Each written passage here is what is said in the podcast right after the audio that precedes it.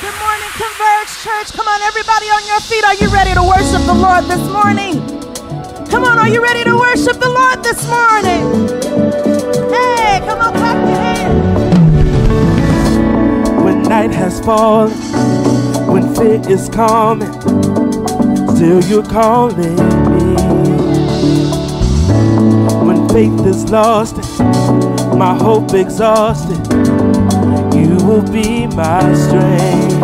And when my mind says I'm not good enough, God, you're enough for me. And I've decided I'm not giving up. Cause you won't give up on me. You won't give up on me. Love is holding on, it won't let go. I feel it breaking out like an echo. Your love is holding on and it won't let go. I feel it breaking out like an echo, echo in my soul. Hey, come on, soul. Come on, let's sing it together. In every season, you keep repeating promises to me. Whoa. Now there's no stopping. When you have started, come on. Until it is complete. It is complete. When my mind says, says I'm not good enough, God, you're enough for me. And I've decided I'm not giving up, cause you won't give up on me. Won't give up on me. Come on, church. Your love is holding on and it won't let go. I feel it breaking out like an echo. Your love is holding on and it won't let go. I feel it breaking out, it breaking out. like an echo, echo in my soul.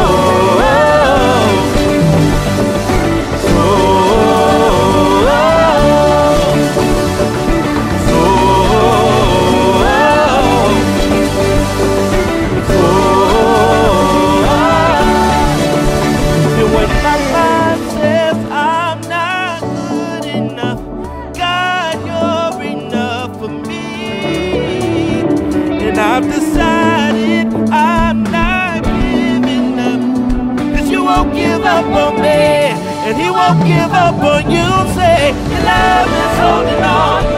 Let go. I feel it breaking out. Your love is holding on and it won't let go. I feel it breaking out, breaking out. Come on, one more time. Your love is holding on and it won't let go. I feel it breaking out like an echo. Your on and it won't let go. I feel it breaking out like an echo, echo in my soul.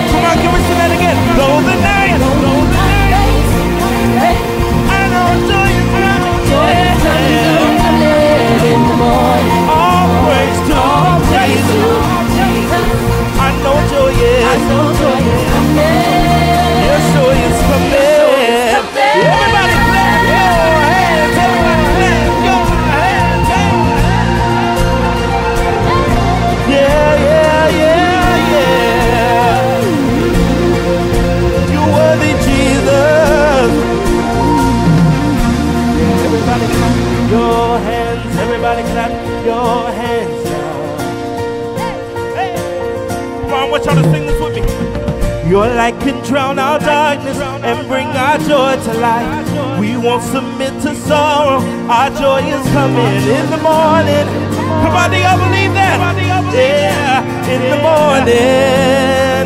Yeah, sing your light like a child on top and bring our joy to life. Our joy is coming. In the morning. Yeah, in the morning. In the morning. Come on, let's do that again. Oh, sing your light and bring our joy won't submit to sorrow. Our joy is coming in the morning. I know, I know, I know, my joy is coming in the morning. Yeah, come on, say your. I can drown out darkness and bring our joy to life. Yeah, we won't submit to sorrow. Our joy is coming in the morning.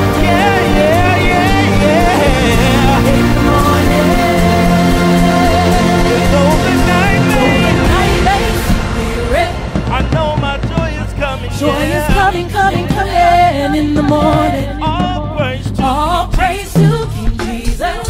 I know joy is. I know joy is coming.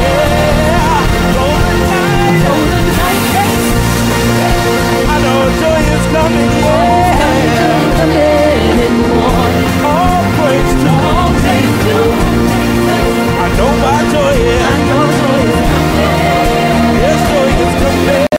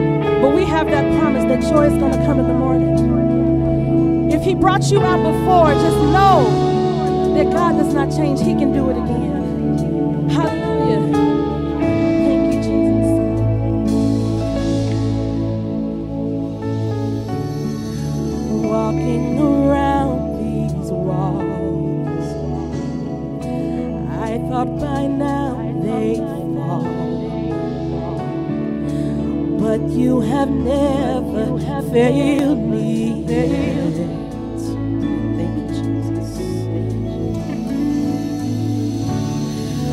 Waiting for change to come knowing the battle's won. Yeah. For you have never failed me yet. Come on, sing it out if you know it. Promise still stands. Great is your faithfulness. Your faithfulness. I'm still in your hands. This is my comfort. You never fail. Never failed me yet. Never failed me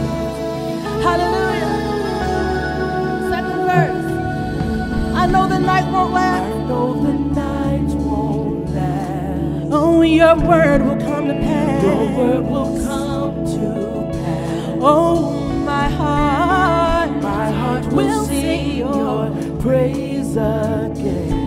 Oh, Jesus, you're still enough. Jesus, you're still enough.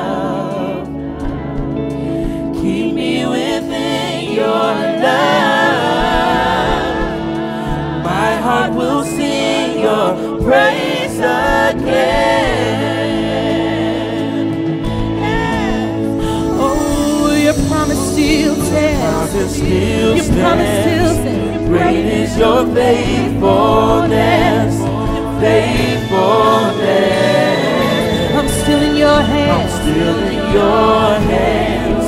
This is my confidence. You never fail. Oh, your promise still stands. Great is your Great is faithfulness. your faithfulness. faithfulness.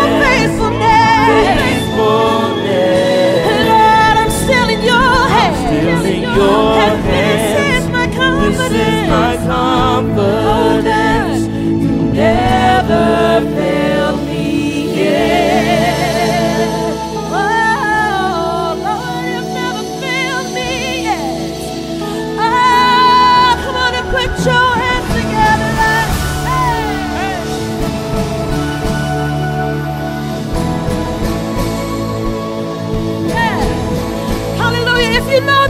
Serve a God that cannot fail, let's let me see you putting your hands together like this. Yeah, yeah, yeah, yeah. Come on, let me hear you say, I see you move. Move. seen you move. You move the mountain. You move the And mountains. no God, we believe I believe. you're gonna do it again. I'll see you do it You're always making ways way. out of no way. There was no Hey, way. I believe you're gonna do it again. I'll see you Say, I've seen you move. see you move. You move the mountain. And I believe. I you're gonna do it again. I'll see you do it again. You're always making way. out of no way. There was no And. I believe. I believe. I'll see you do I've seen you move.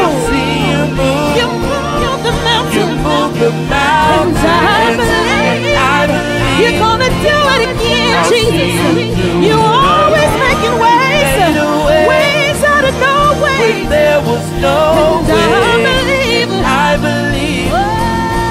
I'll see you do it again. I've seen you move. You move the You move the mountains. I believe. I believe. You're gonna do it again, I'll see you do it You're always making ways. Way. out of no way.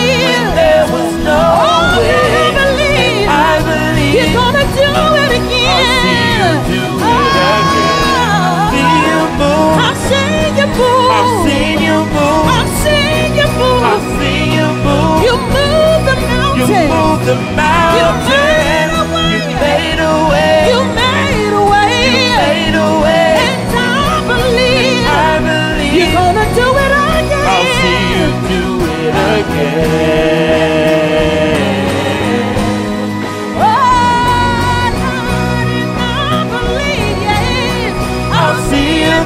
it again. And I believe, and I believe, I've seen you do it. I've seen you do it. I've seen you do it. I've seen you do it. I've seen you do it. I've seen you do it. I've seen you do it. I've seen you do it. Yes, you will. Yes, you will. I've seen you move. I've seen you move. I've seen you move.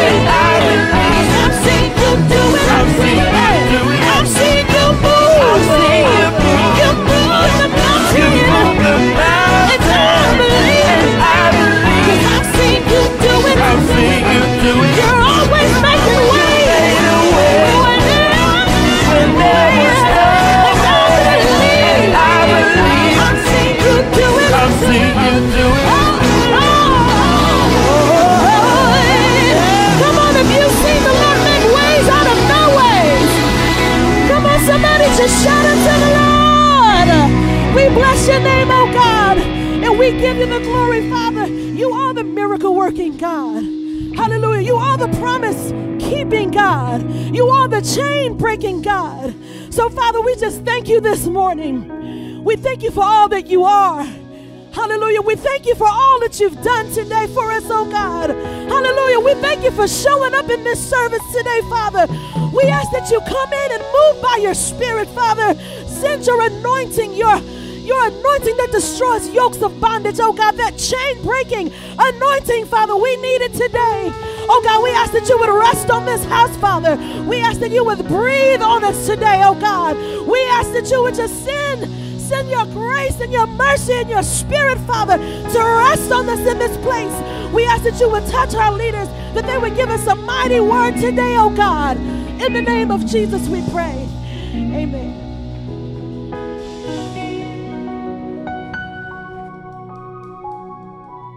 Good morning. Good morning. You may be seated. We just thank God for today. This is the day that the Lord has made, and we choose to rejoice and be glad in it. Amen. We are so glad to see you. For those of you who may be watching online or you joining us for the very first time, I am Pastor Wendy Harmon. I serve alongside my husband, Pastor Ray Harmon. He's going to be coming to you in just a few minutes. But before our announcements, I just wanted to say a very heartfelt thank you for last week. Number one, to our Converge men. If you're a Converge man, please stand up and let's everybody give them a great big hand. They surprised the mothers for Mother's Day. Gentlemen, you may be seated with a breakfast that was just served in excellence. They didn't just put out donuts and pastries and you bottled juice. They had it catered. So thank you so much, Converge Men and Converge Her. Y'all just showed all the way out. I am so not confused. Yes, Converge Her just bless my socks off. And Pastor Ray and I, you know, there have been times and years when we started out in ministry when we're like, oh my goodness, is what we're doing even matter? Does it even matter? Are we actually really called to this? And it's not about the gifts you gave, it's about how you showed up. And you showed up that way, whether I was going to be here or not. So we are so not confused about your love, but I just have to thank you for all of the cards, all of the gifts, every single thing because you have your own parents. You all may come on, Cassie, you can come up. You have your own families to take care of. Pastor Ray and I, and I know we come from cultures where it's like, show the man and woman of God honor. But you're just being here. You staying connected to the Lord. You praying. You showing up, serving one another. You being community to one another is more than enough. So for next Mother's Day, I want you to just take care of your own mamas like you took care of me. We've got pastor's appreciation and everything. You take care of us. And I'm not saying don't do it, but I'm just saying you are released from that obligation because you all just love us so much. We are so well loved. We are not confused in the fact that what we do together is mattering mattering, but is it matters. I teach fourth grade and we just say all our favorite made up words and when we want to. So I, I just wanted to say thank you. Nothing was missed on me. And I just love the way you love me, but we're going to love our community. I just had a good time. I did act like it was Christmas. And I sat down. I even I got new shoes. I got I just got all the things. I'm trying to decide what I want to do with the cash. Do I want to buy a Cricut? Do I want to go to the spa? Because I already got, I mean, you all just did it up. So Next year we're gonna shower our community. Maybe the the I'm gonna go. I just love you, and I just say thank you so much. thank you, Pastor Wendy. We do love you.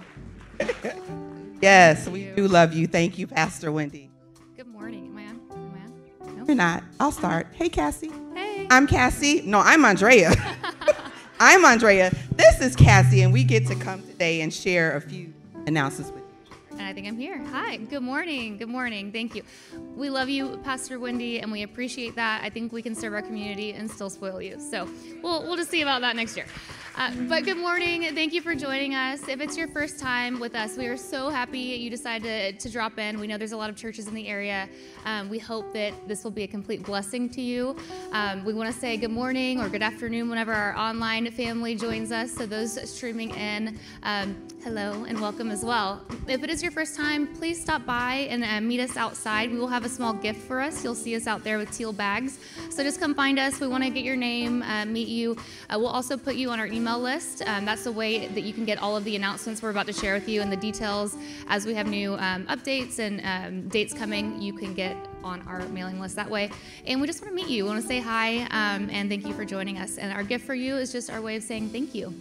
Um, also, if you're not following us on social media yet, that is another way to be up to date with our dates and the details of the events coming. We have a lot going on, especially as we get into summer. So make sure you follow us at We Are Converge at We Are Converge, except on TikTok, we're at Converge Church.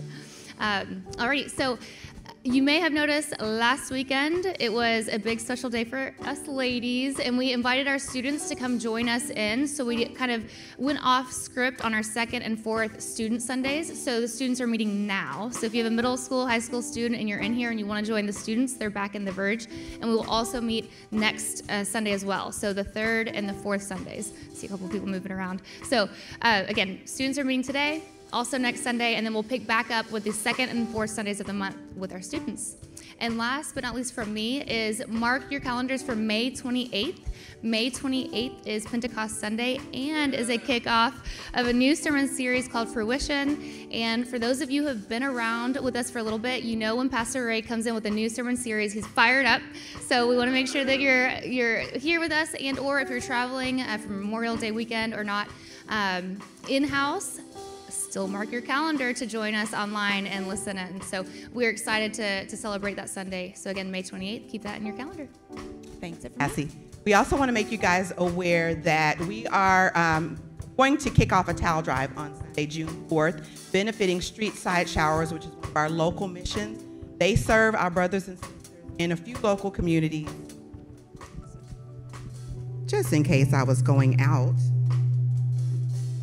We're going to start again. Mark your calendars for Sunday, June 4th. We are going to kick off a towel drive for Street Side Showers. Street Side Showers is serving our local brothers and sisters in the community that are currently experiencing homelessness, and we want to collect about 500 towels. They have four locations across Plano, McKinney, Irving, and Garland, and they use about 300 towels each month. We, as Converge Church, want to be a blessing and do even more than that 300. So we're looking to collect a minimum of 500 towels. We're looking for 200 uh, washcloths, 200 towels, and then 100 hand towels. So we'll have some receptacles out beginning the 4th in the atrium, and we would love for you guys to partner with us in being a blessing to Street Side Showers. We also want to make you aware that Sunday, June 11th, is Water Baptism Sunday. Yes, one of the benefits and one of the blessings of a growing church is that we have multiple first time decisions for Christ. So if you have made a first time decision to follow Christ, this is your opportunity to publicly profess your faith in Jesus. Or if you have been a longtime believer, but maybe you were sprinkled, you weren't baptized by immersion, this opportunity is for you as well. So we would love for you to register. There should be a QR code on screen. Just scan that QR code online. We'll have a link in the chat for you, and you guys can register, and we'll get all the pertinent details over to you if you would like to partner with us because we would love to celebrate this faith milestone with you guys. The last thing that I want to share has two parts. On Sunday, June 18th, it is Father's Day. We got to clap it up for our fathers. We need a little bit more energy for our fathers, please and thank you.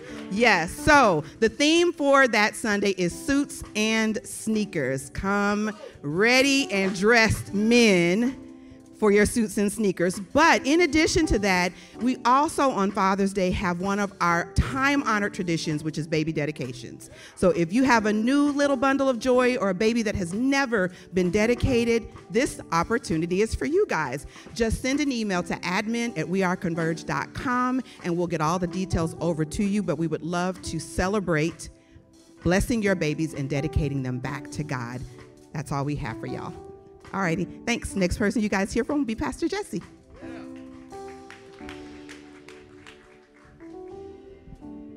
Good morning. Good morning, good morning, good morning, Converge Church.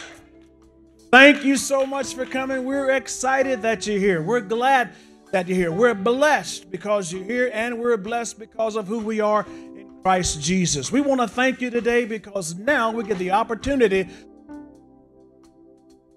and with our offerings. So we're glad that you're here. If you need an envelope, please raise your hand and the ushers will get you one. Please fill the envelope out in its entirety. We would appreciate that. Make sure you put your name, address. Email is very important. If you haven't given us your email, it's an opportunity to communicate your email to us put your email on that envelope as well. There are a couple other ways that you can give. You can also give by texting 77977 give. You can also give by sending a mail envelope, put it in the mail and mail it to us. You can give that way. You can also give by going to our website, weareconverged.com, and you can give that way as well. You can also give through Zelle. Please use the email that's associated with our Zelle accounting at weareconverge.com. And you can also give by using your Cash app. We would certainly appreciate all of your giving today. We have a purpose, we have a goal here at Converge Church to fulfill the plan and purpose of God. And God has a plan to help us with the right resources. That's why He teaches us, and we are to obey in the giving of our tithes and the giving of our offerings. So we thank you for that today as we continue to prove God's word. Amen. Amen. Look at me. Come on. Let me see a smile. Everybody just give. Have you smiled this morning at anybody? Look at somebody and smile. Tell them you look good. Tell Miss Wendy you like it when she get her new shoes.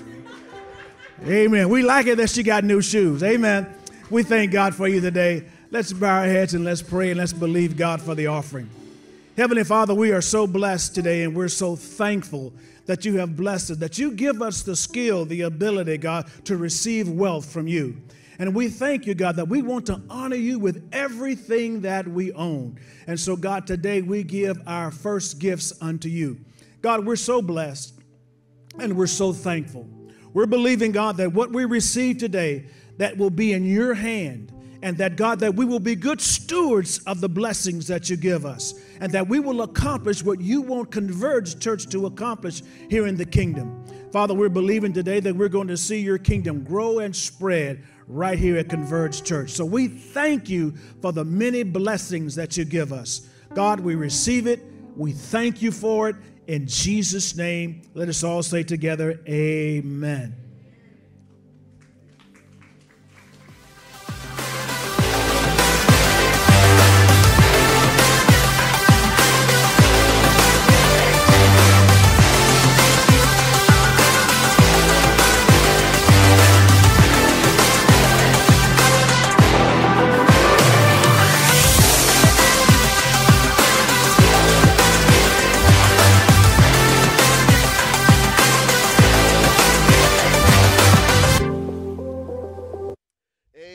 Are you ready to hear from God today, Converge Church? Let's try that one more time. I said, Are you ready to hear from the Lord this morning? Amen. We trust that God will minister to you right where you are, a word in season, whether you're joining us in person or watching online. We're so glad that you've chosen to join us this morning in the midst of sort of the busyness of everything that's happening. It's one of those seasons, uh, not just in our community, but around the nation where we're having graduations and there's so many things that are happening. But you are here this morning. The good news is, the promise of God is that where two or three are gathered together, there He is in the midst of them. We believe that the Lord is here this morning, amen? To meet you, to meet us right where we are. I would be remiss if I did not acknowledge uh, some very special guests with us this morning. Our dear friend Shane and Carol Gilmore are in the house. There are just certain people in your life you know they are lifers, amen? They're going to be with you through thick and thin, and we acknowledge you and we honor you and we thank you so much for being with us this morning. Amen. Uh, this morning is one of those unusual Sundays for us. I don't want to say unusual, but but it's a little bit different because we're not necessarily in a sermon series. We're kind of between sermon series. In fact, next Sunday, which is Pentecost Sunday, we kick off a brand new sermon series that we're calling Fruition. It's one of our traditions here on Pentecost Sunday to kick off a series of me- uh, messages that focus on what the Bible has to say about the person, the power, and the purpose of the Holy Spirit. Uh, a lot of times we talk about God the Father. And man, listen, we celebrate Jesus the Son and the finished work of the cross.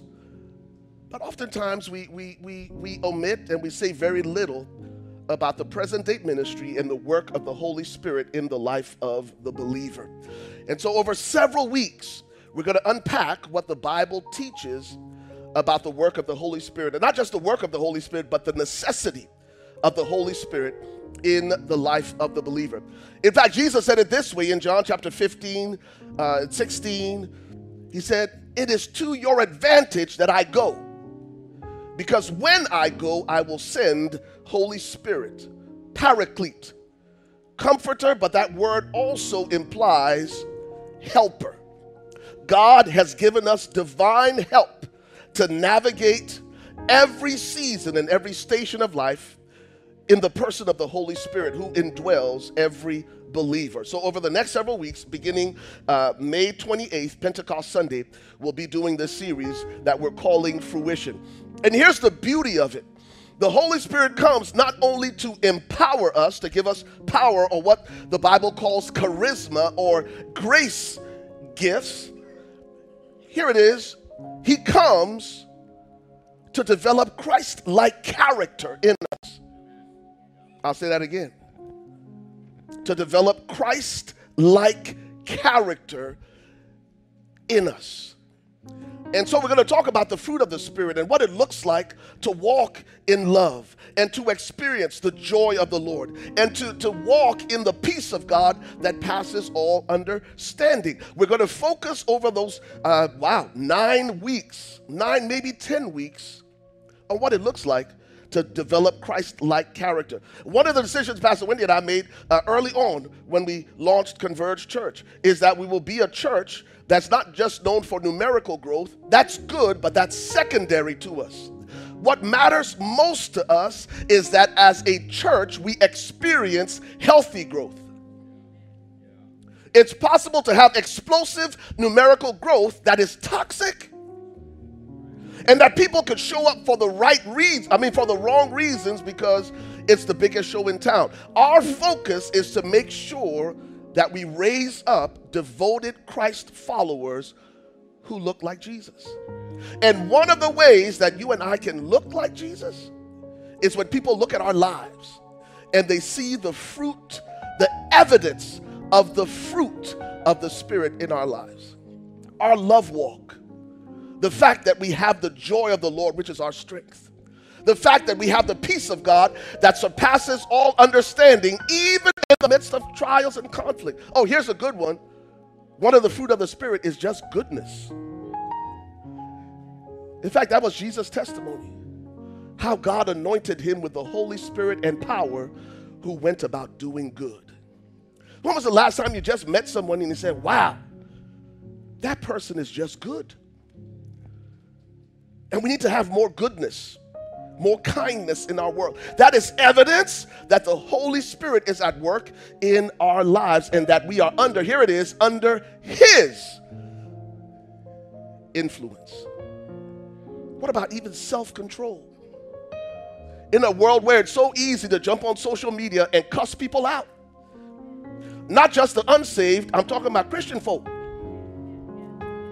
where we've given ourselves a license to be overtaken by our anger and our lack of self control. Listen, over the next nine, well, I say next nine weeks, but beginning Memorial Day weekend, which is also Pentecost Sunday, we're going to talk about what it looks like to exude the character of God in every area of our lives because that is evidence that the Holy Spirit lives big and strong on the inside of us.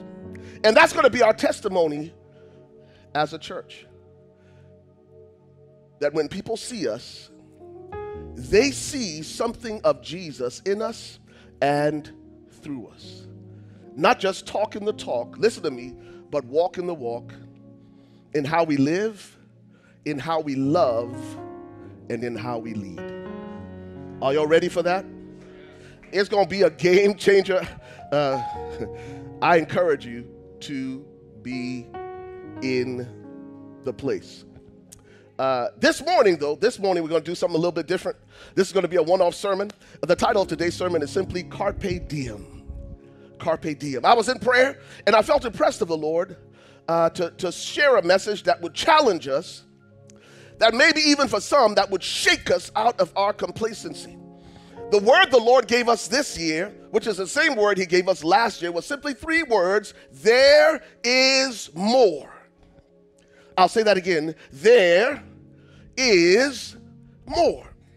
There is more available to us in Christ than what we've seen or heard, more than what we've experienced up until now.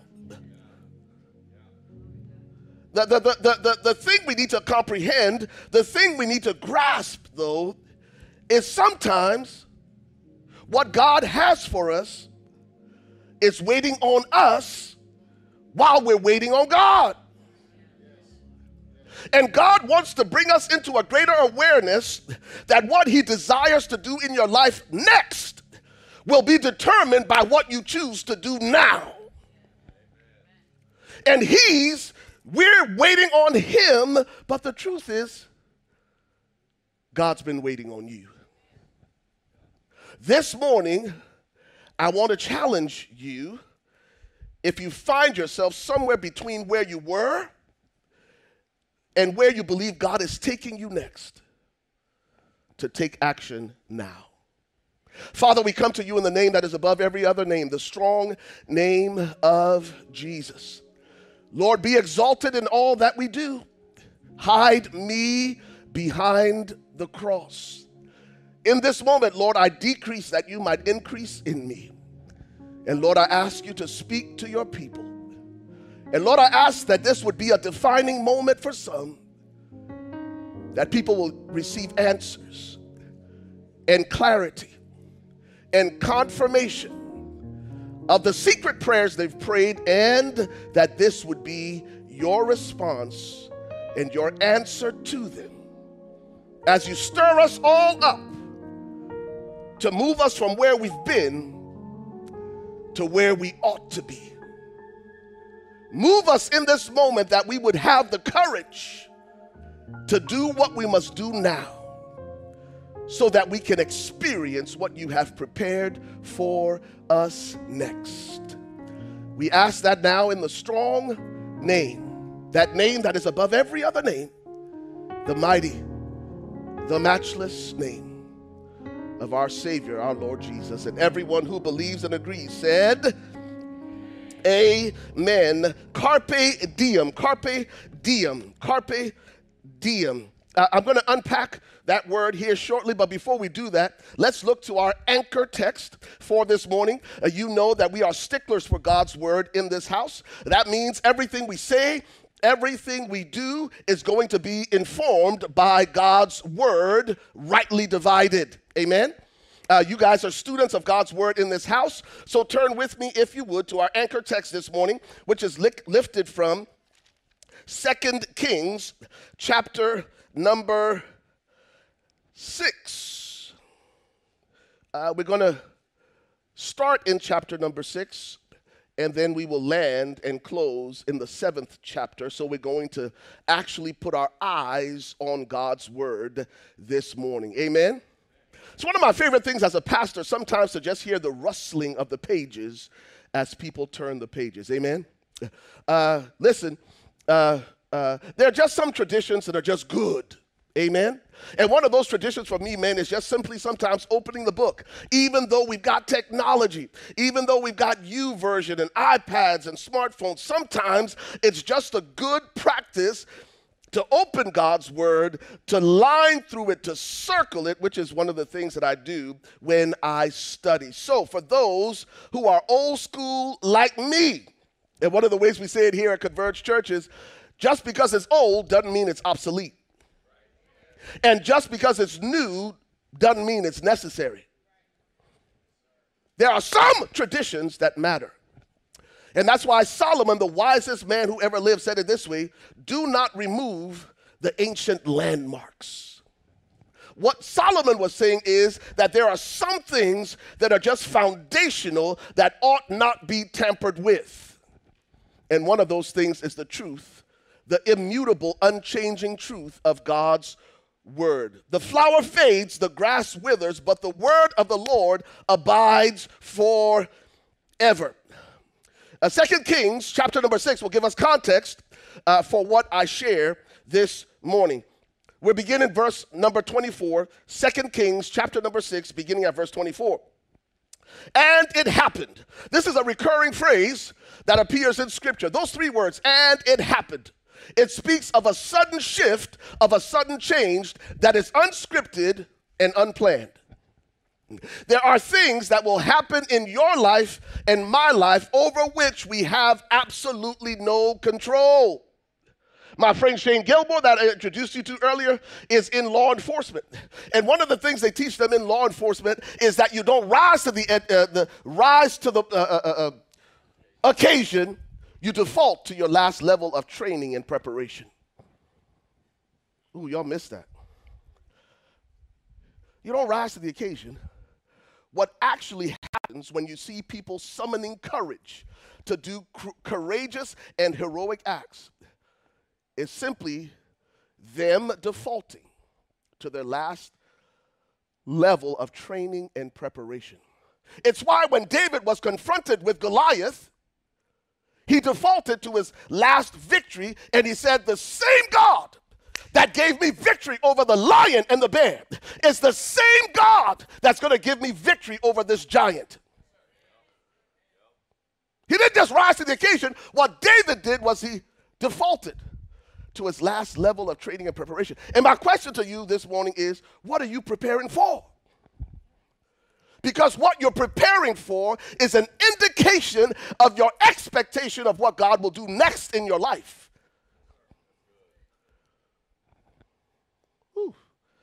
You're awful quiet on me in this Presbyterian church. Listen to me. The proof of your desire is in your pursuit. And I can tell how bad you want it by how you're preparing now. And it happened. Are you prepared for life's interruptions and disruptions? Because as we look to the text, it begins with a disruption. And the question is are you ready for it? Because if you got to get ready when opportunity comes knocking, it's already too late.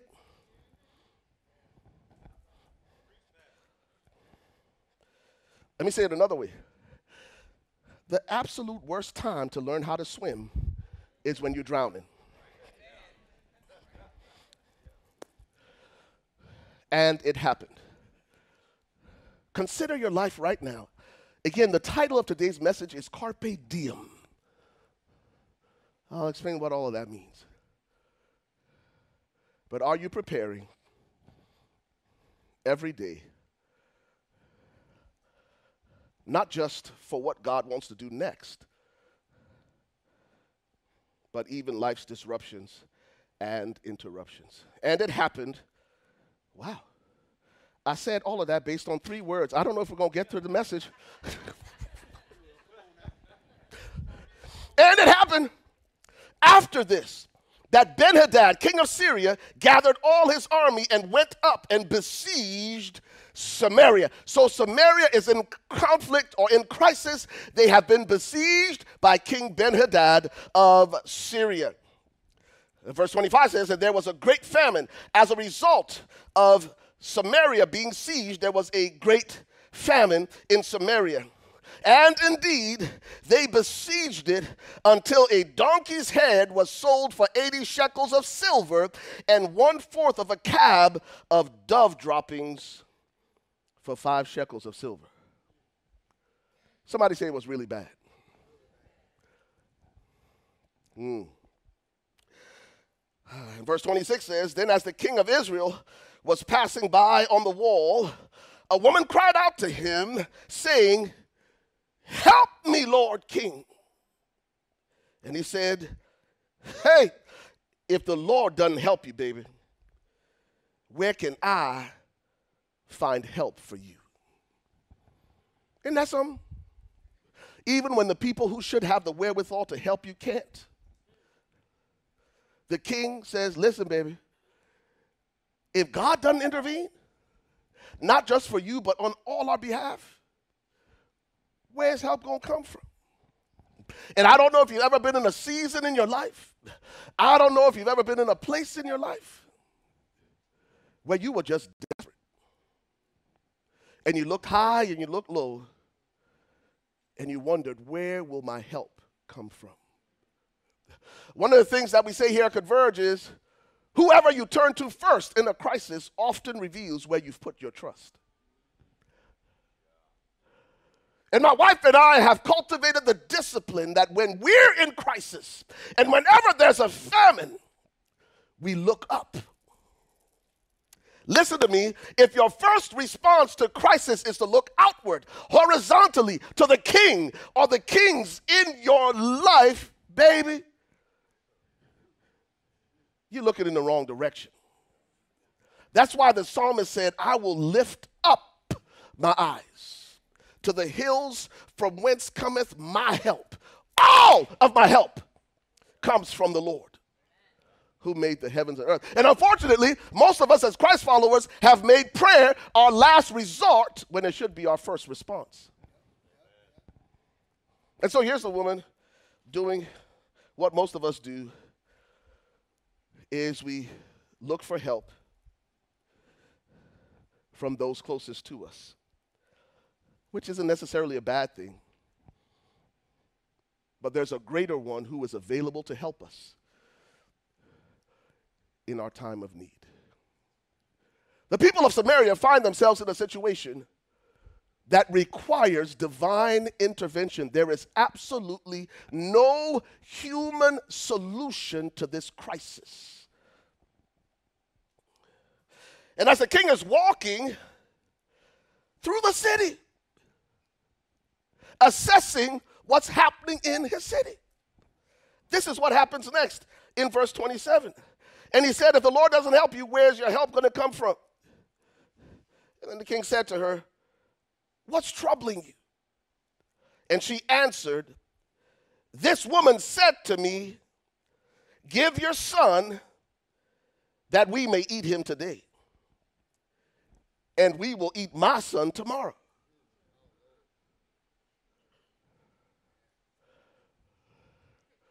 Are y'all listening to what I'm saying? I'm talking about crises or crises that demand human intervention. I'm talking about being so desperate that they resorted to cannibalism. And just in case you think this is far fetched, uh, there was a soccer team in South America that crashed into a mountain. And after many days, and this was in the late 70s, after they ran out of food and supplies, you know what they started to do? They started to mutilate the frozen bodies of their teammates to survive. Cut out one chunk of this person, cut out one chunk of that other person in order to live until they were found. Are you tracking what I'm saying? No, I want to paint the picture of how dire and how desperate the circumstances are. So this lady says, listen, uh, we, the, the, the other lady was slick though. She like, we gonna eat your son first. then tomorrow, we gonna eat yours. I would have been like, how about we do rock, paper, scissors and see I'm going somewhere with this. Notice the text. Uh, verse 29 So we boiled my son and ate him. And I said to her on the next day, Give your son that we may eat him. But now she has hidden her son. Now it happened when the king heard the words of the woman that he tore his clothes, and as he passed by on the wall, and people looked, and there underneath he had sackcloth on his body because he was in mourning for his people. And even as the king, he felt helpless to change their circumstances. Then he said, Go do so to me, and more also, if the head of Elisha, the son of Shaphat, remains on him today. So the lies are falling apart, and the king said, You know whose fault it is? It's Pastor Ray's fault. Because isn't that what we do in crisis? We look for somebody to blame. God says to Adam, Adam, where are you? Adam said, I'm hiding. And said, What you doing, man? Uh, who told you you were naked and went through this whole thing? And he says, God, it's your fault because it's the woman you gave me. I was minding my own business, and then you had this idea that it wasn't good for me to be alone. Eve was your idea, so what happened, God, is your fault. Because in crisis, we always look for someone to blame. Not only that, Eve says, Well, listen now, uh, it ain't my fault. It's actually the serpent's fault. And in crisis, it's now the man of God's fault. Let's fast forward to chapter 7 uh, chapter 7 and verse 1, Elisha said, Hear the word of the Lord. Thus saith the Lord. I want you to hear me now. In crisis, just one word from the Lord. Listen to me. I don't care how dire, I don't care how desperate, your situation and circumstance may be right now in this moment. It might look like there is no way out, but one word from God can change your life and your circumstances forever. One word. These people are in crisis. And notice God's response to their crisis through the man of God. Then Elisha said, Hear the word of the Lord. Thus saith the Lord, tomorrow, about this time, he's talking about a 24 hour miracle. Tomorrow, about this time, a seah of fine flour shall be sold for a shekel, and two seahs of barley for a shekel at the gate of Samaria. What he was saying is 24 hours from now, everything you need is going to be not only dirt cheap, but it's going to be abundantly supplied.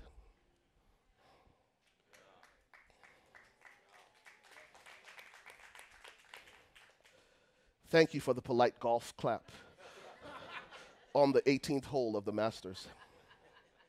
Tiger Woods steps up to the ball, he plants his feet. Listen, God can do in 24 hours. In 24 hours. God can do at an accelerated pace. I'm telling you. Let me listen to what they have to believe. They have to believe that God is big enough to move us from eating our own children in 24 hours to having everything we need and more.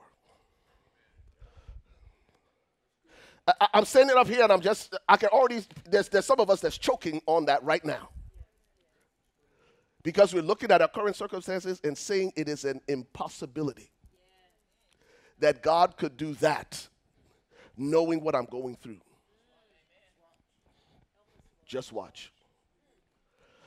There's a spirit of faith that I pray God would raise up in this house. Listen to me. That we will believe that our God is able to do exceedingly, abundantly, above anything you and I could ever ask or imagine.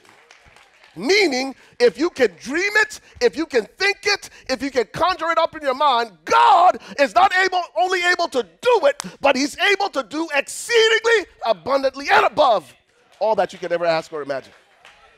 He said, This time tomorrow, 24 hours from now, it's going to happen. I notice the officer's response. Ah, verse 2.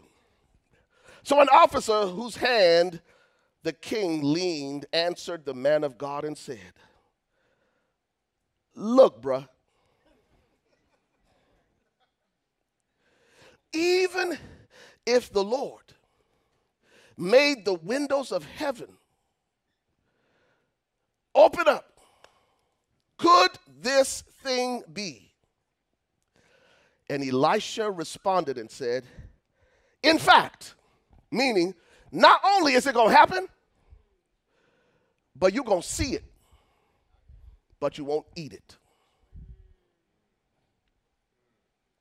You know what I mean? God going to do it with or without your participation. Listen, let me encourage you. In this season, of what God is doing. Don't be a spectator, be an active participant. Carpe diem. Uh, I can't go any further until I do this, and then I'm going to preach the rest of the message. But in 1989, there was a movie that made its debut, and, and again, it, it uh, in my opinion, in my humble estimation, and by no means a movie critic or a movie buff. It just happens to be one of my favorite movies. But in 1989, this Robin Williams classic made its debut, Dead Poet Society. Indeed. It's, in, in fact, for generations, Welton Academy students had been groomed to live lives of conformity and tradition. Until a charismatic new professor, John Keating, inspires them to think for themselves and to live life to the fullest and carpe diem. His unconventional approach awakens the spirits of the students and inspires them to make their lives extraordinary. But he soon draws the wrath of a disapproving faculty when an unexpected tragedy strikes the school. We're going to get back to the word momentarily, but the production team have cued a video. We're going to watch this and then we'll get back to God's word. Watch this.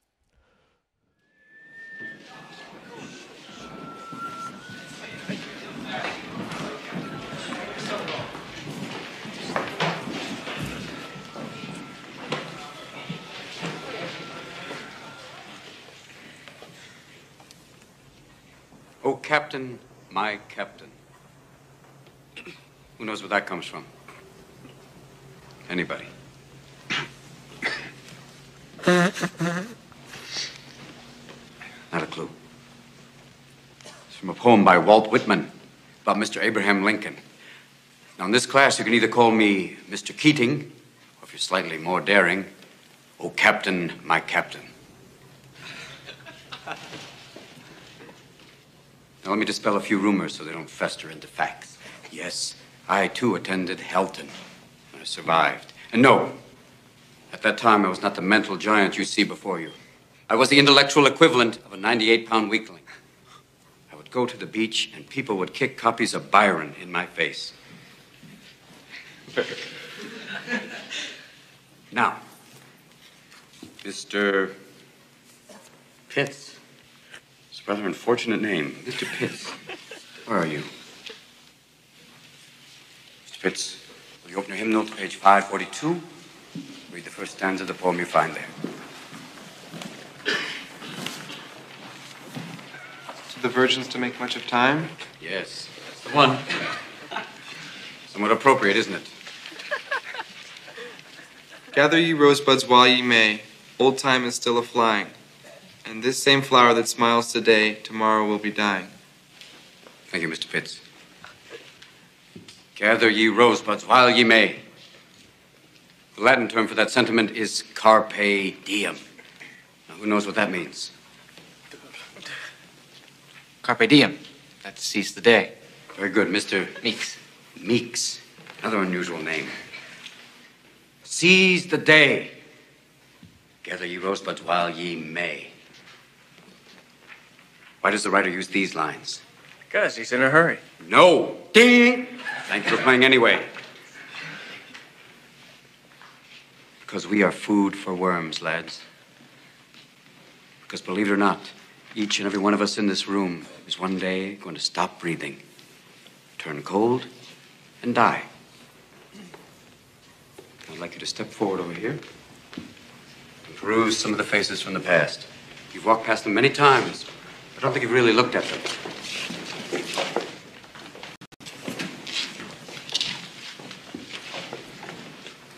They're not that different from you, are they? Same haircuts, full of hormones, just like you. Invincible, just like you feel. The world is their oyster. They believe they're destined for great things, just like many of you. Their eyes are full of hope, just like you. Did they wait until it was too late to make from their lives even one iota of what they were capable? Because you see, gentlemen, these boys are now fertilizing daffodils. But if you listen real close, you can hear them whisper their legacy to you. Go on, lean in. Listen. You hear it?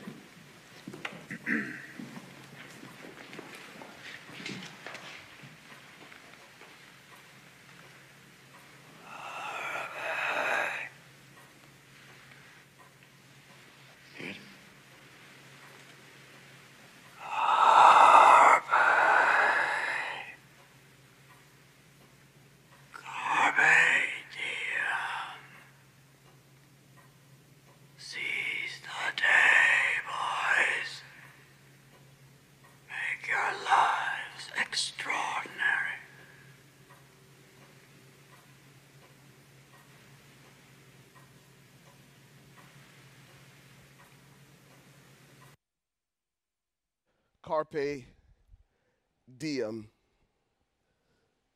seize the day.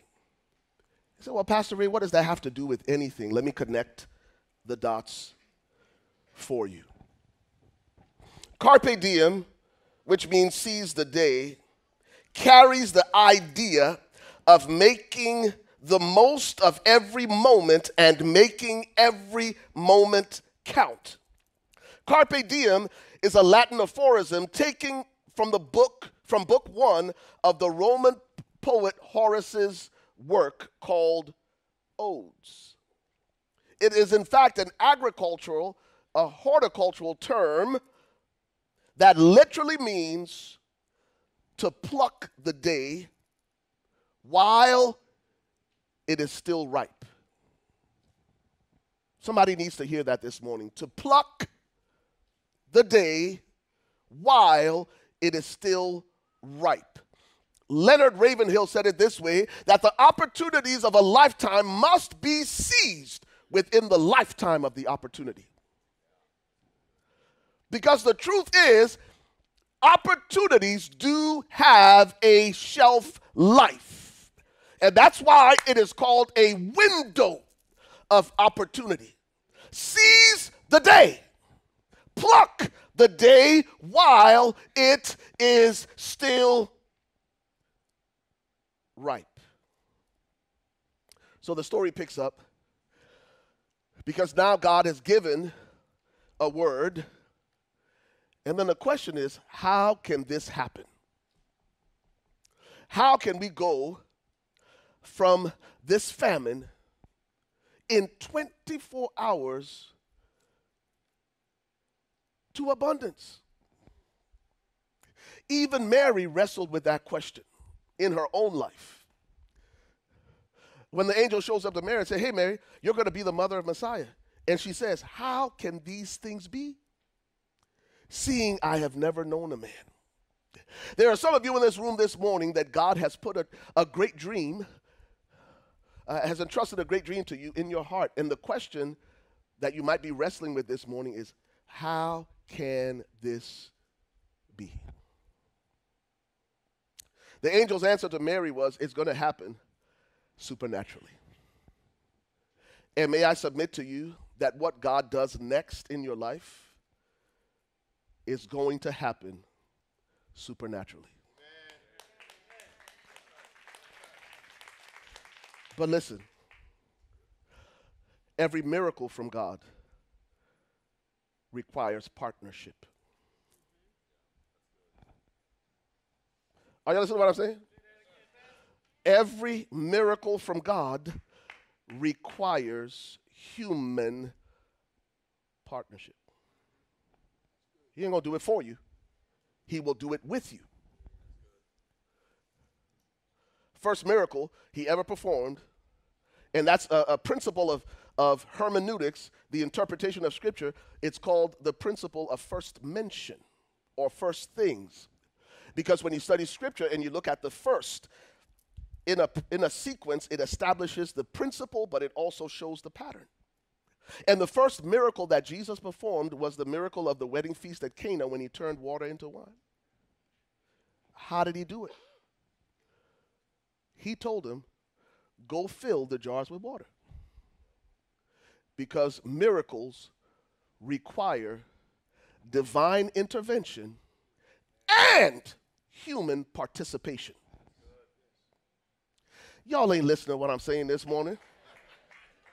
No, listen, most of us have missed opportunities, opportunities in life, opportunities in life that were sent by God because we were waiting for God to do it for us. And God said, I want to do it with you, not for you. And so God says, this time tomorrow, there's going to be so much. You're going to be paying pennies for what you couldn't even access. This time tomorrow. I'm talking about God putting a picture of your future in your heart now. that looks radically different than what you're experiencing now. 24 hours. So, so this is how it happens. Yeah, this is what I, I love this story. Be, be, be, uh, carpe diem, seize the day. So y'all say, okay, so let, let me, I gotta let y'all go. Uh, but, but let me tell you, let me tell you how God does the miracle. Y'all ready for this? Let, let, let, us see how God did the miracle. God said, this time tomorrow, there's gonna be stuff everywhere. But how did he do it? Uh, let's look at the backstory of how God did it. Because miracles require divine intervention and human participation. Y'all ready for this? Verse 3, verse 3. Uh, this is the carpe diem component of the message. Here, here it is. Now there were four leprous men at the entrance of the gate. And they said to one another, so listen to me, listen to me. There's a famine in the land. In the city, ain't no food. The lepers can't even go into the city because of their physical condition. They're considered outcasts. They've been ostracized from society because of their condition. Their physical condition has determined their social position. They're not even allowed into the city because they're leprous. Why are they even in the story, Shane? Y'all ready for this? Okay, so so so so so so, so I, I love this. I love this. So this is what they say. I'm talking about carpe diem. I'm talking about seizing the day. I'm talking about pursuing the opportunities of, opportunities of a lifetime during the lifetime of the opportunity because opportunities have a shelf life and they have an expiration date. And God sent me to Converge this morning to tell you Carpe Diem, seize the day, pluck the moment while it is still ripe. And let me tell you, let me tell you this. By the time I get to the end of this, you'll realize that what I do, the decision that I make, has implications beyond just me. Listen to me.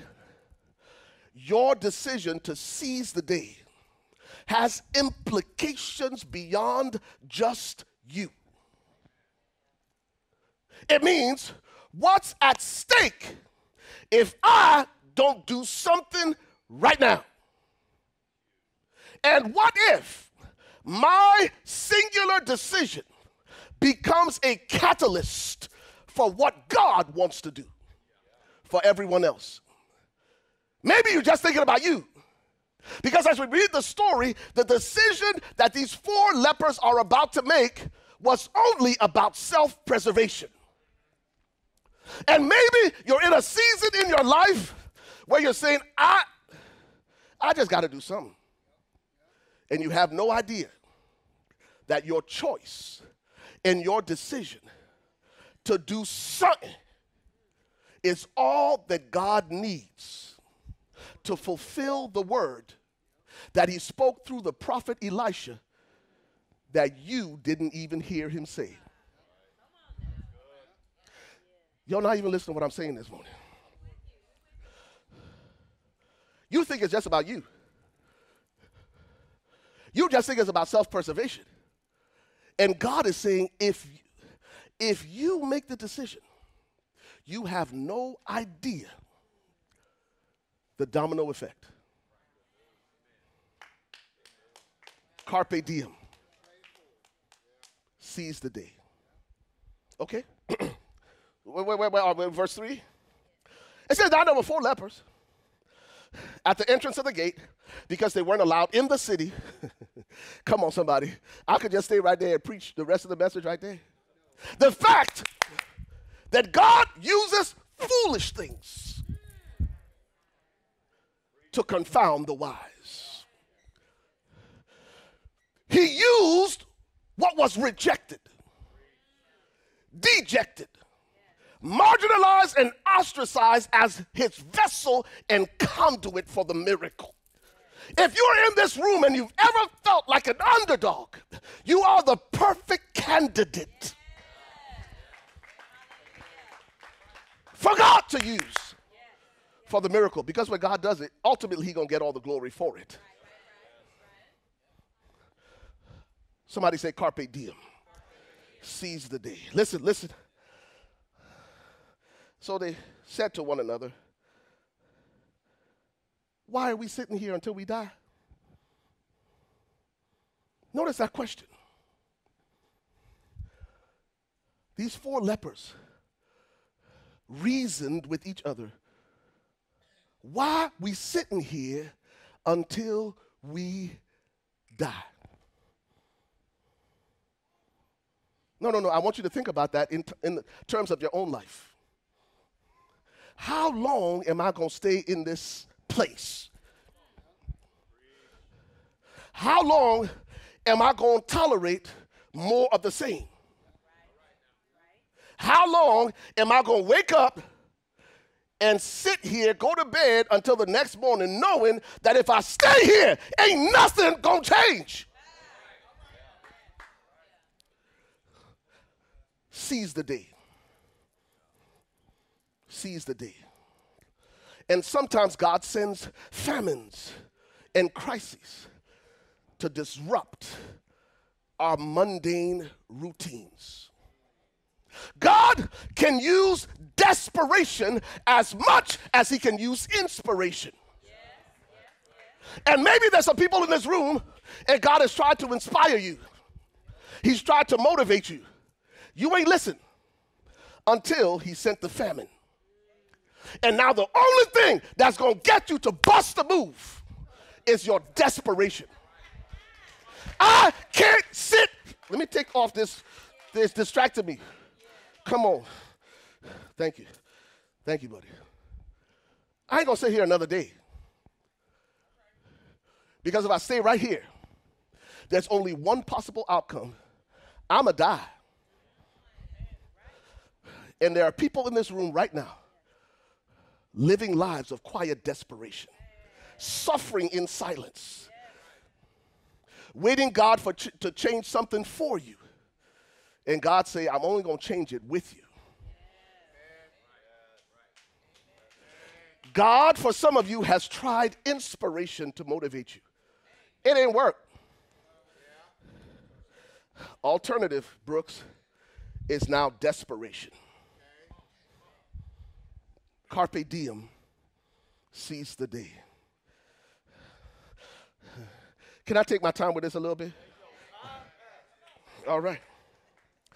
In Deuteronomy chapter 1 and verse 6, it says, When we were at Mount Sinai, the Lord our God said to us, You have stayed at this mountain long enough. It is time for you to break camp and move on. They stayed at Mount Sinai for 40 days, weeping and mourning what was. Moses had died.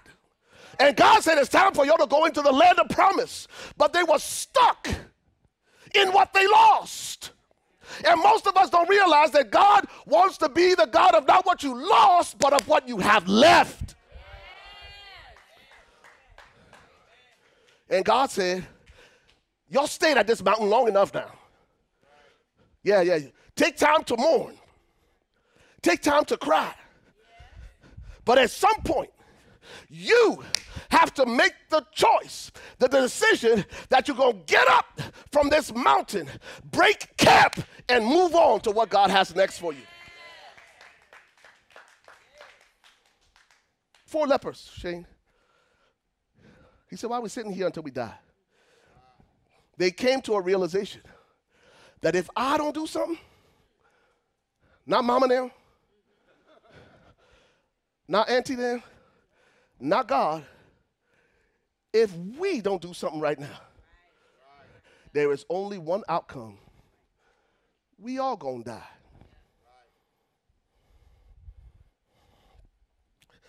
Can I go a little bit deeper with this?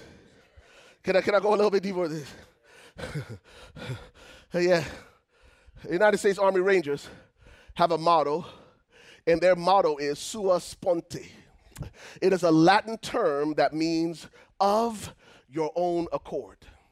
Most of us are of the persuasion that soldiers only do what they're commanded to do. Not true. In sua sponte, the Rangers understand that there will be moments in life and in warfare where you have to do it of your own accord. So, the first thing the Lord sent me here to tell you is stop waiting for permission. If you're going to seize the day, listen to me, stop waiting for human permission to do what God has called you to do. Sua sponte, of your own accord. Sua sponte also carries the idea uh, or describes an act of authority taken without formal prompting from another party. Ain't nobody got to tell you what to do. In other words, sua sponte is doing what needs to be done without being told to do so.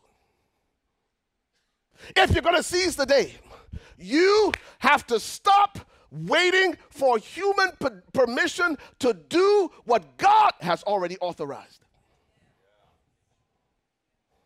Because sua sponte is about being intentional and it is about taking initiative.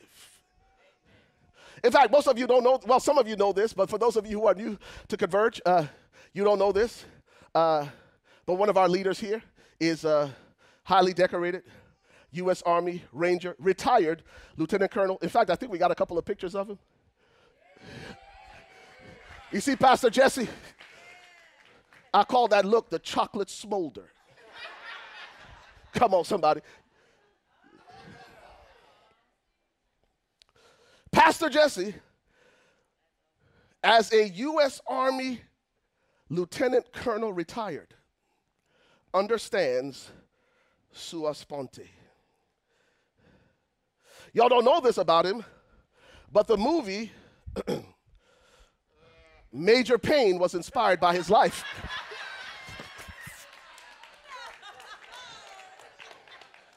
you want me to show you a little something, take your mind off that pain? You plotting on me, boy? Bring it back, Pastor Ray. Pastor Ray, not, I mean, Pastor Jesse, not even in the room, is he? Sua sponte. The Bible teaches us about sua sponte. I promise you, I'm going to let y'all go in a second. Listen, I'm motivating, I'm challenged. I want to challenge some of us to move beyond our complacency. Listen, because what God does next, you're connected to it.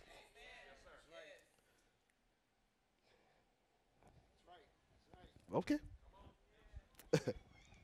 so, so, so, so, uh, uh, Victor Hugo said it this way initiative is doing the right thing, the right thing, without being told. This is the way Solomon, the wisest man who ever lived, said it in Proverbs chapter 6, verses 6 to 11. He says, Go to the ant, you sluggard. Eesh. Let's pump the brakes there for a second. Because one of the one of the rules of public speaking is know your audience.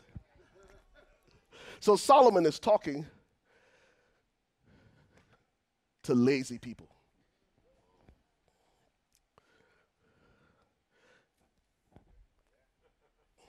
Okay? I'm just reading the word. and notice what he says to lazy people. He says to lazy people, there's some lessons you can learn from an ant. That little insect crawling around your house that you just smash, he said you can learn some things about life from that little ant that you call the exterminator to get rid of. You ready? He says, Go to the ant, you sluggard. Consider her ways and be wise, which having no captain, no overseer or ruler, provides her supplies in the summer and gathers her food in the harvest. You know what he say? And ain't got to wait for permission from nobody to tell her what to do. Sua sponte. It takes initiative knowing seasons. The ant recognizes seasons. The ant recognizes the inevitability of seasons. It's not whether or not a dry season will come, it's inevitable. It will come. The question is, are you prepared for it? And because the ant recognizes seasons winter, spring, summer, then fall, winter, spring, summer, then fall, winter, spring, summer, then fall, it is predictable. The patterns are predictable. And so the ant prepares for what is inevitable. Y'all didn't hear that. Because it is predictable, you can prepare for what is inevitable. Let's make a picture quote of that on Instagram. I was just kidding. I liked it. I don't want to forget it. Are y'all saying what I'm saying? If you know it's going to happen winter, spring, summer, fall, winter, spring, summer, fall, winter, spring, summer, fall, prepare for it. Y'all not listening to what I'm saying? There's certain parts of the country, if you're in Minnesota, you will winterize your car before the winter comes. Ain't nobody got to tell you to do it. Because when you know you know that when winter comes, you better be ready. Sua sponte, taking initiative. Now notice, I'm just gonna say this. Men, this verse is especially for us. Because it says, Go to the ant, you sluggard, and consider her ways. That means you need to listen more to your wife.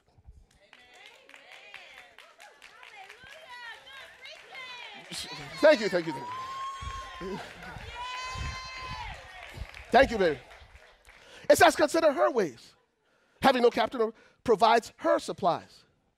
I just had to throw that in there for good measure. For the Notice what it says. How long will you slumber? Listen, it says, How long will you slumber, O sluggard? When will you rise from your sleep? A little sleep, a little slumber, a little folding of the hands to sleep. So shall poverty come upon you like a prowler, and your need like an armed man. You can sit there all you want and wait on God and squander opportunities, sleep on it. Oh, let me sleep on it sleep another day, and wake up, and guess what it? You're going to wake up one day in poverty, not enough. Lack is going to come upon you like an armed man. Stop waiting for permission. Just do it. Just do it. Uh, I'm going to let y'all go. yeah. I'm, I'm about to let y'all go for reals. Now, notice the next verse. I just got to get through this. I just got to notice the next verse. Notice what they say. This is important. Because the first thing in sua sponte is stop waiting for permission. But here's the next thing. Here's the next thing. It, not just sua sponte, but carpe diem. Carpe diem. Uh, uh, notice verse 4. They said, if we say we will enter the city, the famine's in the city, and we gonna die there. And if we sit here, we will also die. Now, therefore, now, therefore, now, therefore, come and let us surrender to the army of the Syrians. If they keep us alive, we shall live. And if they kill us, we shall only die. Did y'all hear what I just read? They said, if we go in the city, we gonna die because there ain't no food in the city. If we stay here, we gonna die. But ding ding ding ding ding ding ding ding ding. If we go into the camp of the Syrians that have laid siege to us, there's a 50 50 chance that we're going to live. Y'all ready for this? Carpe diem. Number one, stop waiting for permission. Number two, evaluation plus elimination will lead to execution.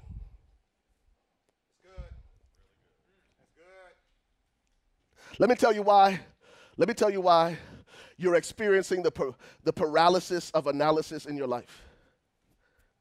Analysis is good, evaluation is good. That's what they did. They assessed their circumstances and they said, if we stay here, we're going to die. That's evaluation, right? If we go into the city, we're going to die. That's evaluation, isn't it? So they eliminated those two options. Y'all not listening to what? Let me talk to this. These guys seem like the smart bunch right here in the. In, this my A students right here. A plus. Listen to me. They said if we stay here, we gonna die. They evaluated their circumstances and eliminated it as an option. Because if we stay here, it's not gonna give us the outcome we need. Okay, y'all just lost your A plus status. Let me go to these guys right here. Right here. See, see, they got hands up and everything in this section. Come on. Listen, listen, listen. They evaluated the next option.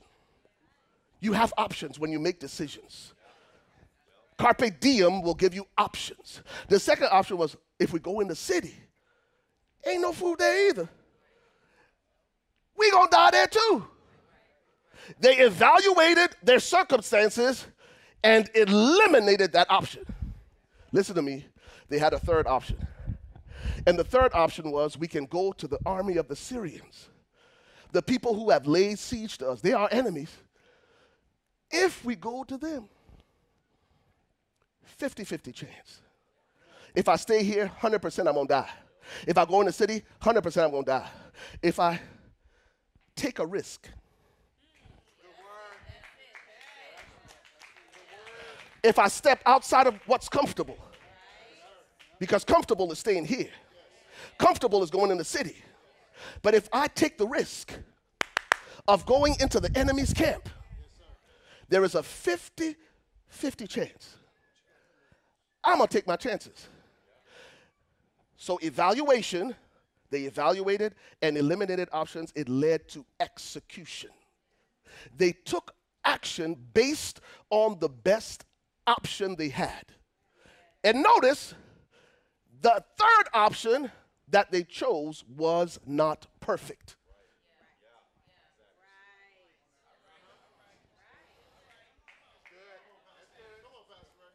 For those of you who are waiting for perfect conditions to make a move, they made a move even though there was a 50% chance that they were going to die. But they chose 50% over 100%. Are you listening to what I'm saying? All faith, all of faith is a divine risk. And that's why you've heard me say this before. I think it's St. Thomas of Aquinas, St. Thomas Aquinas who said, if the primary aim of the captain were to preserve his ship, it would never set sail. Most people build boats and leave it in the, in the dock. And they never set sail because it, I built this boat, it's supposed to sail, but I ain't gonna sail because if I sail, maybe there's gonna be a storm. Who builds a boat to just leave it right there on the dock? And the Lord sent me here this morning to say to you, Carpe diem. Seize the day. Number three, and this is where I close. I've only said that once, and this is where I will close. But notice Ecclesiastes chapter 11 and verse 4. This is from the Living Bible translation. If you wait for perfect conditions, you will never get anything done.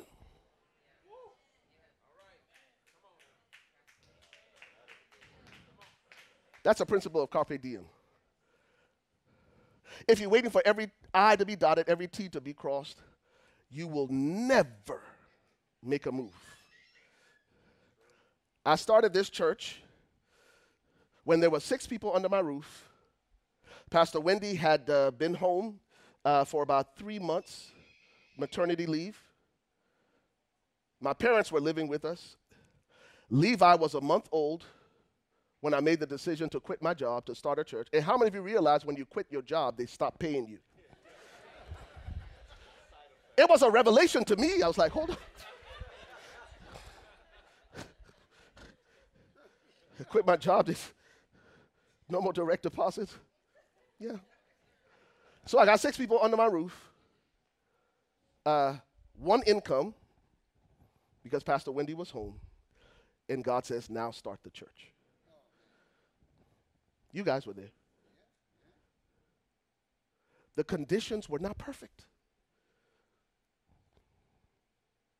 And when the conditions were imperfect, God said, start the church.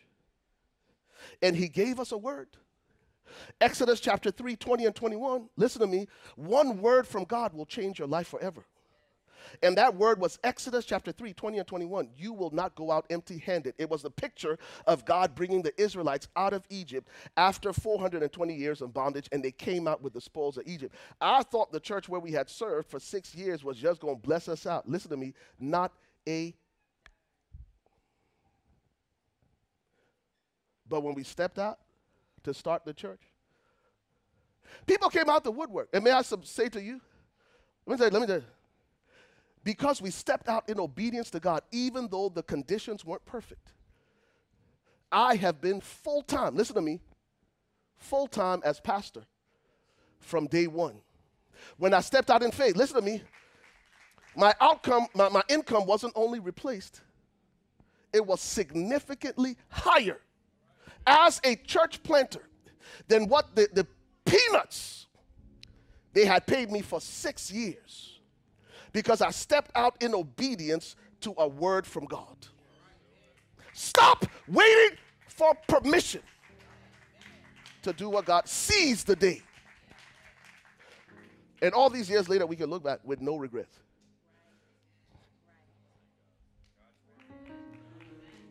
And that's why Pastor Wendy, yeah, thank you, thank you. Thank you. That's why Pastor Wendy says it this way. Listen, this is a word from the Lord right here. Do what you know to do until you know exactly what to do. It seems simple,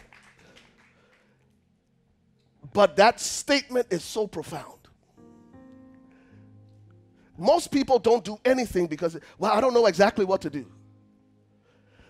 Like the four lepers, do something. You know you can't stay here. You know you can't go into the city, but you can go into the camp of the Syrians. So do what you know to do.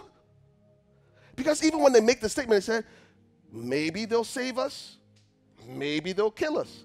But even if they kill us, all we're going to do is die. Do what you know to do until you know exactly what to do.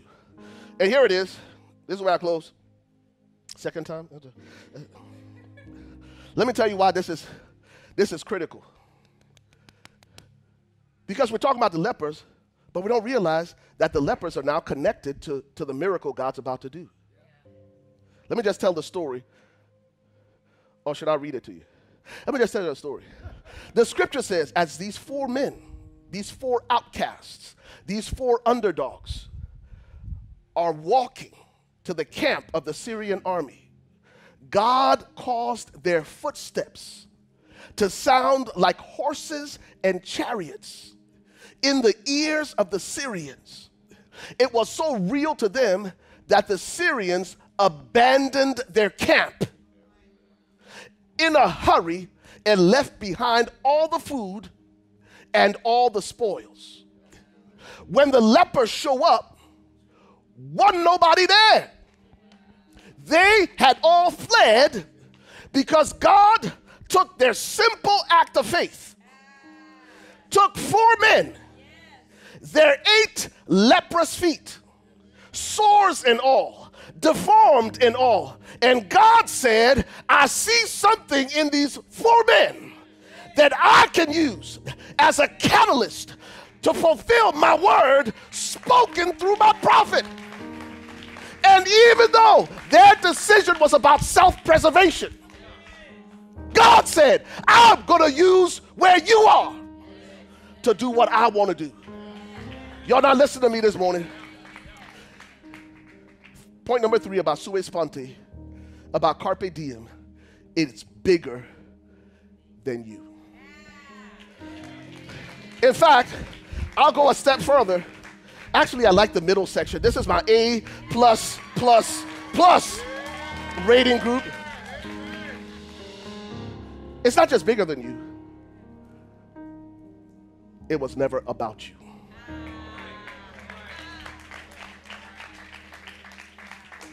You know that tiny little prompting that's on the inside of you to do something? That's from God. That tiny little stirring inside of you to take the next step, even though you don't understand, that's God. You know why that's God? That's God saying, if you four lepers will make a move, I will use you, your footsteps, the foolish things of this world to confound the wise, so that your enemies can flee and you can take back everything that the devil stole from you. So here's Paul Harvey, the rest of the story. I'm going to read this part. So they go into the camp and they realize the camp is abandoned. And man, they turned up. And then they said, here it is. They said to one another, We're not doing right. This day is a day of good news, and we remain silent. Now, therefore, come, let us go and tell the king's household. They could have kept the spoils to themselves. They could have said, This is my breakthrough, this is my miracle, I did all this work. And what they realized was the miracle was not about them. The miracle was about what God wanted to do through them. You've heard me say it here before. Success is what happens to you, significance is what happens through you. And the kind of people that God is raising up here at Converge Church are like the four lepers who will take divine risk, and God will take their divine risk. And as God pours out abundance upon them, it will not be for self preservation or to be self serving. God will use you, and through your hands, He will bring miracles and provision, not just to you but to entire cities that have been waiting for the fulfillment of God's word. Carpe diem. Seize the day. What's at stake if you don't make this decision? If you don't make this move? If you don't step out in faith? Yeah, maybe it'll be like Esther. Because the scripture says about Esther, listen, Esther, if you remain completely silent at this time, relief and deliverance will arise from another place. If you don't do it, God's to find a way to do it. I want somebody to hear that. If you don't take that bold step of faith, relief and deliverance will come from somewhere else. But Mordecai goes on to say, But who knows whether you have been called to the kingdom for such a time as this?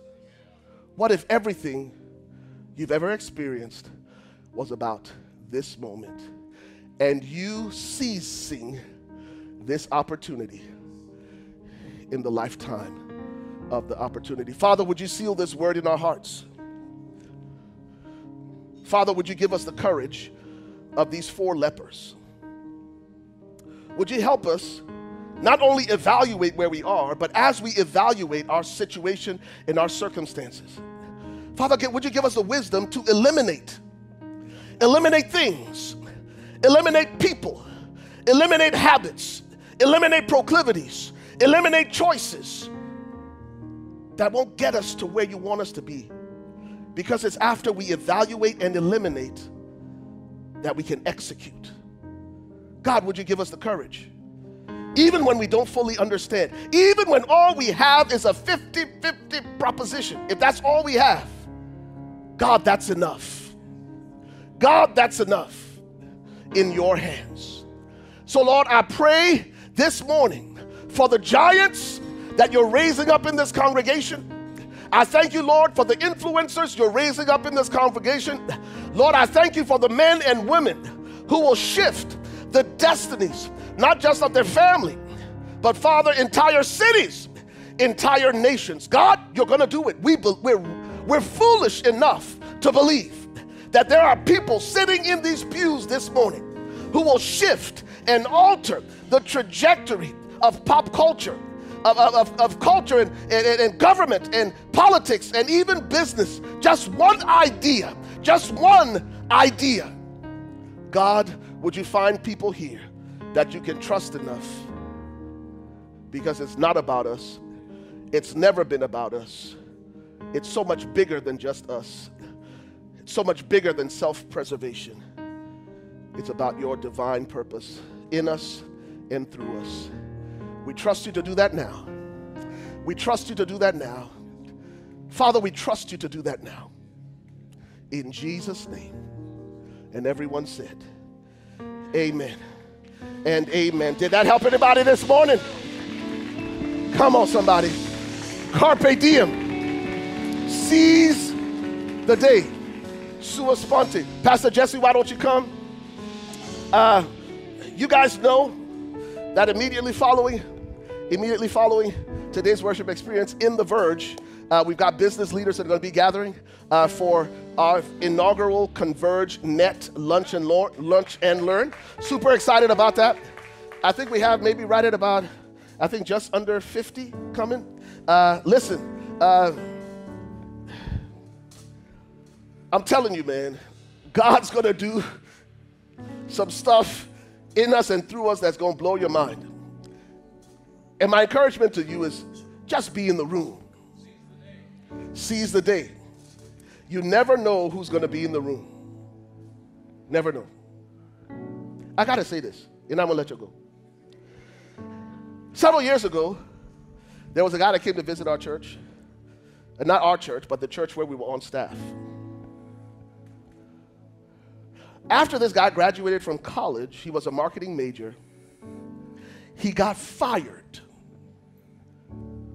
from, not that he quit, he got fired from his first nine jobs. Because people said, man, you ain't no good at marketing. This ain't your lane, this ain't your space. By divine providence, he meets a guy named Gary Smalley. And Gary Smalley tells this young man, if you want to change your life and alter the trajectory of your life, read a chapter of Proverbs every day. And so he starts to read Proverbs, and then he starts to make all these notes that he's learning about business and about people and about wisdom. Long story short, long story short, uh, Stephen K. Scott has gone on to be one of the most successful people in marketing, and he has the distinction of having the longest running infomercial on television. Uh, uh, uh, uh what's the thing that Chuck Norris used to do? Total Gym. Stephen K. Scott is worth under just a billion dollars. Listen to me. It ain't about the money. I'm just saying, just be in the right room. You can go from being fired nine times to meeting one person today in ConvergeNet that will give you one nugget of wisdom that'll change your life. I'm telling you. And I'm not going to belabor the point because the people who registered we only got so much food. Uh, so I don't know if I could do this. If you still want to come, we got seats for you, but you'll watch everybody eat. If you didn't register, that's okay. Somebody might want to share a pickle with you. But I'm telling you, man, you like that, Shavada, a pickle. I'm just saying. Uh, Chuck and Sabrina, um, why don't you stand, Chuck? And uh, Chuck is going to lead that initiative for us. And the reason I'm doing it is because I've seen God do miracles simply because I was in the right room with the right person. I've told you the story of how God did this miracle for us. It was simply because I went to lunch with a guy who none of the other pastors wanted to go to lunch with. And I went to lunch with this guy when he had nothing. I'm talking about four lepers. And all these years later, stroke the check to make this building happen. Simply because I was willing to go to lunch with him when nobody else would. I'm telling you, the opportunity of the lifetime, the opportunities of a lifetime must be seized in the lifetime of, of that opportunity. I don't know how God would have done it if I hadn't gone to that lunch. And I don't know what God wants to do for you simply because you come to this lunch. But Chuck, we're going to figure it out. If there's anybody who didn't register and you say, you know what, I'm going to seize the day. You're more than welcome to join us. We'll figure it out. Amen? We'll figure it out. But just be in the room. Pastor Jesse, why don't you come? Thank you, Pastor, for your word today. Can I say something? Oh, yeah, the Army Ranger. Seize the day, Pastor Jesse. Seize the day. Why? No, no, no, no, no. Why are you sucking your stomach in, man? you see that? Yeah. Please, please forgive me. But I'm gonna seize the day. Amen. I'm going to J.C. Penney's and buy me a pair of skinny jeans just like Pastor Ray. Stand on your feet. Stand on your feet.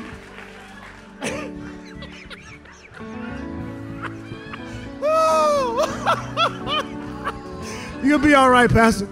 Amen. Amen. Father, we thank you so much. Bow your heads and let's pray. Father, we thank you so much for your word today. God, let us receive that word today. Let us go out and seize the day. Let us be intentional in our ministry. Let us keep our eyes open, God, our hearts open, and our spirits clear, God, that we might be able to be functional and productive today. This week, teach us, O oh Lord. Help us to be mindful to seize the day. In Jesus' name, amen. Thank you for coming.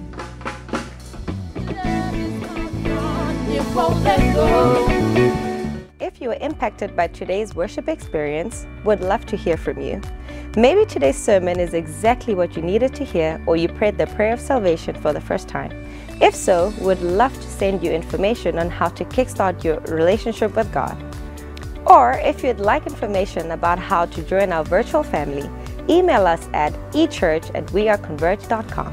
If you'd like to partner with us financially, you can do so online safely and securely at www.weareconverge.com forward slash give. You can also give via text. Simply text Converge Give and the dollar amount that you'd like to give to 77977. You can also find all of this information in our mobile app. Simply go to your app or Play Store, search for Converge Church Plano, and download the app. It's that simple. Again, thank you so much for joining us for today's worship experience, and we look forward to staying connected with you.